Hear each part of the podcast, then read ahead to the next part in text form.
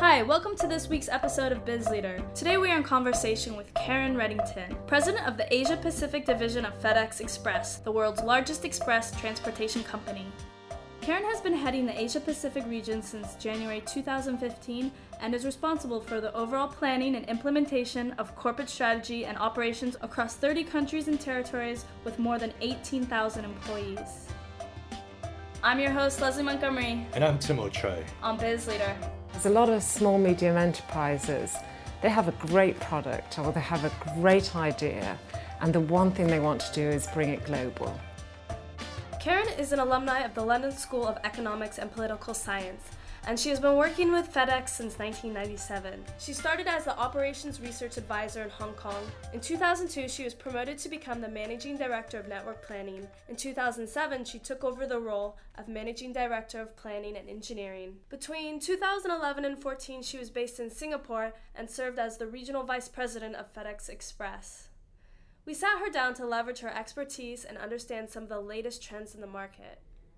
I think it uh, goes without saying that one of the biggest trends we're seeing is the growth in e-commerce.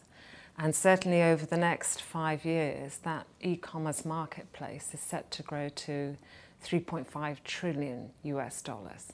So significant growth. And um, what we see as, as a provider of logistics and as a connector of trade, um, to get that sort of growth, to take it from being a vision to reality, you're going to need some strong infrastructure development. But alongside that infrastructure development, you're going to need a regulatory environment that supports and um, encourages uh, that rapid economic growth. Well, you've got the physical infrastructure, so hard infrastructure such as um, having big sorting facilities and connectivity to those sorting facilities. So at FedEx, we're in 2017, we're going to expand and um, introduce our uh, uh, China hub at Pudong, which is going to be our uh, newest facility. We introduced our North Pacific uh, hub in Osaka back in the spring of 2014. And so it's continuing to invest in those big sorting facilities. Um, and then on the softer side, in terms of regulations, what you really need is regulations that smooth the flow of cross-border trade. Um, so a good example of that is de minimis. Uh, the de minimis value is the value below which it's a tax-free entry into the country. Above that, um, you have to pay taxes, and that requires paperwork and filings with customs. And again, coming back to that small, medium business, it becomes an administrative burden and it becomes a big expense and a barrier to trade. So, having infrastructure capacity and being able to have good cross border uh, clearance that's efficient, mm. those two are key. Mm when it comes to logistics and the biggest, I mean, there's a number of different ways to count this or to measure it. FedEx, with the acquisition of TNT, is ahead of UPS and on par with DHL. This is globally. Now, in Americas, FedEx owns about half of the market, with UPS bringing up about 30%, followed by DHL. In Europe, with this recent acquisition of TNT, uh, this puts FedEx on equal footing with UPS, uh, but still behind DHL. DHL being a German company and, of course, operating in its own home backyard. In the Middle East, Africa, DHL is the leader. FedEx is also ahead of UPS, but with its acquisition with TNT, that brings it up to about uh, 20%, with DHL owning about 50. Now in Asia Pacific, where most of the new growth is happening, uh, FedEx, with its acquisition of TNT, is now well ahead of UPS, uh, but still behind DHL. Yeah, so it seems they're consistently the top companies. It seems like FedEx is the king in the Americas, with DHL topping in Europe, the Middle East, Africa, and Asia Pacific. But with international logistics, it's going to involve planes and, of course, boats. But the X in FedEx stands for Express, so they're probably going to be using planes. So we're looking at aviation focused logistic companies, which makes FedEx number one. and their expansion is making it easy for millions of people to use FedEx. But I mean, we're looking at strictly from end user point of views. And the other thing to think about the e-commerce bit, it's not just the end user, the customer that's using it. It's it's hundreds of thousands of small business owners because they don't have the capacity to set up like a brick and mortar. Like a guy who sells, you know, um, rattan wicker chairs in the Philippines doesn't have the capacity to set up a brick and mortar in the US to market his stuff. He might not even have a partner or a distributor, but he has a website that anyone could access and he could send the stuff to you directly. So I think this is a huge place too. It's not just for the end user, it's also for people who own SMEs.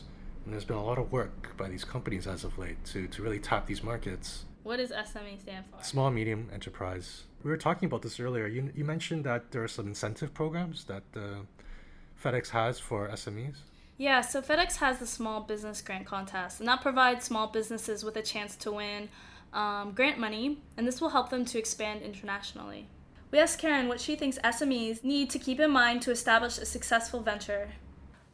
Um, I would say the number one thing is, first of all, um, your ability to deliver reliably to your consumer reflects your business. So, the one thing those small, medium enterprises need above all is knowing that they can reliably get their product to market, that they can promise their customer, I will have it with you on Wednesday, and they have a partner that they know, like FedEx, that will get it there as promised um, in one piece on Wednesday. So having that assurance is extremely important. Then the second thing I would say is cross-border e-commerce is very confusing and very difficult. Every country has different regulations, different customs regimes. So having a partner that can help you understand that becomes very important. Mm. And then finally, I think one thing that's becoming more important in this world of e-commerce is the whole returns processing. That gets very complicated. We get a very positive uh, reaction from small medium enterprises. I think as I said, the way that we want small medium enterprises to see us, and I hope they do see us as a trusted partner in being able to deliver their business and grow their business.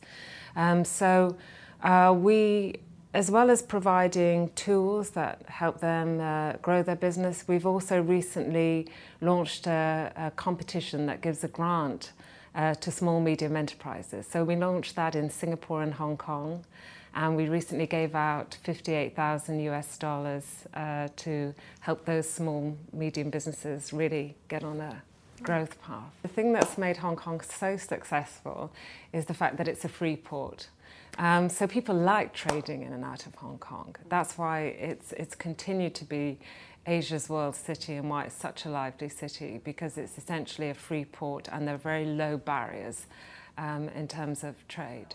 Uh, other countries in the region, places like Australia, they have a very high de minimis. It's a thousand uh, Australian dollars, so that's extremely high. Um, but you go to other countries and it's quite low, and then you have to file for entry. Yes, I mean, the de minimis rules in China are a bit lower, and also the paperwork requirements are quite stringent because, in, as well as the de minimis, which is the value above which you have to pay taxes, you then have um, other requirements such as having to file with different agencies. So it's not just customs, it can also be quarantine, etc. So if you end up having to file hard copy paperwork with lots of agencies, then that again becomes an administrative uh, barrier. Uh, somewhere like Singapore is very progressive in terms of allowing electronic filing and you just have to file once for submission to many different agencies. Mm. So, really, that is the kind of long term vision um, that. Um, that a lot of players in the industry have, and that's one of the things that we're trying to do in terms of building capacity. And when I say capacity, I mean that kind of uh, cross border capacity so that people can trade more easily. It's not just about mailing things like letters anymore, is it?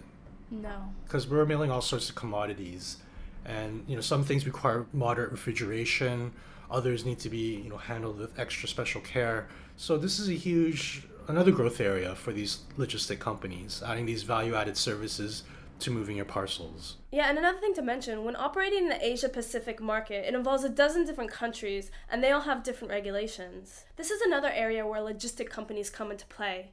They haven't invested to making a process that is as simple as possible while adding new services that are personalized for the customer.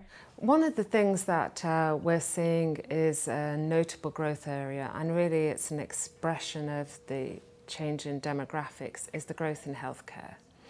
Um, so, for example, we are very focused right now on developing solutions for the healthcare business. And what we often see is that the healthcare industry might, for example, need specific packaging. So we've introduced what we call one-stop solution in China, whereby we can gel pack um, or have temperature control packaging so that somebody in China can ship out to the rest of the world and be confident that that uh, shipment is going to stay within the required temperature range. The packaging, you can have packaging that uh, can keep uh, the temperature as an ambient temperature. It can keep it, say, between minus two and minus eight degrees. And um, if you marry up that packaging with FedEx's um, International Priority Service, then that packaging in that time frame can keep the package cool and you can have confidence that it's going to be delivered to your consumer as you intended. But what we also do for some customers is we have the ability to monitor their shipments. And if we see that it could go on a what we call a temperature excursion, then we have the opportunity to intervene, repack, and then send it on its way again. Um, so for those very, very sensitive shipments, we have various tiers of service delivery we can provide. Really, it's about, in terms of people and encouraging growth in the region, it's about um, saying to people, you know, look at what you can do locally. So we have a great global business, um, but what are some of the local requirements? So a great example of that is recently in Hong Kong, the team uh, introduced um, a, a WhatsApp solution such that they would WhatsApp customers before they delivered to them at their residential address and people could then respond as to whether they wanted it delivered at home or held at the station. So the team's come up with some great innovative local solutions to deal with things like this. Um, in China, we recently um, uh, basically loaded FedEx's uh, app onto WeChat. So again, localizing, thinking about how we can bring the FedEx uh, solution, but bring it in a way that is very localized and innovative and relevant to that market. FedEx has a great history in terms of its brand in, and being recognized as somebody that can be depended on to deliver as promised and reliably. And we do that through our people. More and more, it's becoming about what your people can deliver and how your people deliver the service. That's becoming important, that personal touch. We always encourage competition, we thrive on competition. Um, and uh, I think competition is good for the consumer because it really forces us all to keep moving forward, to look for new options, new products, new ways of delivering solutions. So at FedEx, we're very focused on how can we solve our customers' problems. And that's really been my mantra since I've come into this position is how can we not just bring a product to market, but really solve a customer's problems. So competition keeps us on our toes and uh, we need to just continuously be changing with the times and, and moving forward. As Karen said, adapting to the latest trends and constantly innovating is the way to success. With this, we end a very interesting episode with Karen Reddington, President of Asia Pacific for FedEx Express. Please tune in again next week for another interesting conversation on Biz Leader. Listen to us on iTunes, Himalaya, or Stitcher if you use Android. For more information, check out bizleaderpodcast.com or find us on Facebook. That's facebook.com slash bizleaderpodcast. See you next week on Biz Leader.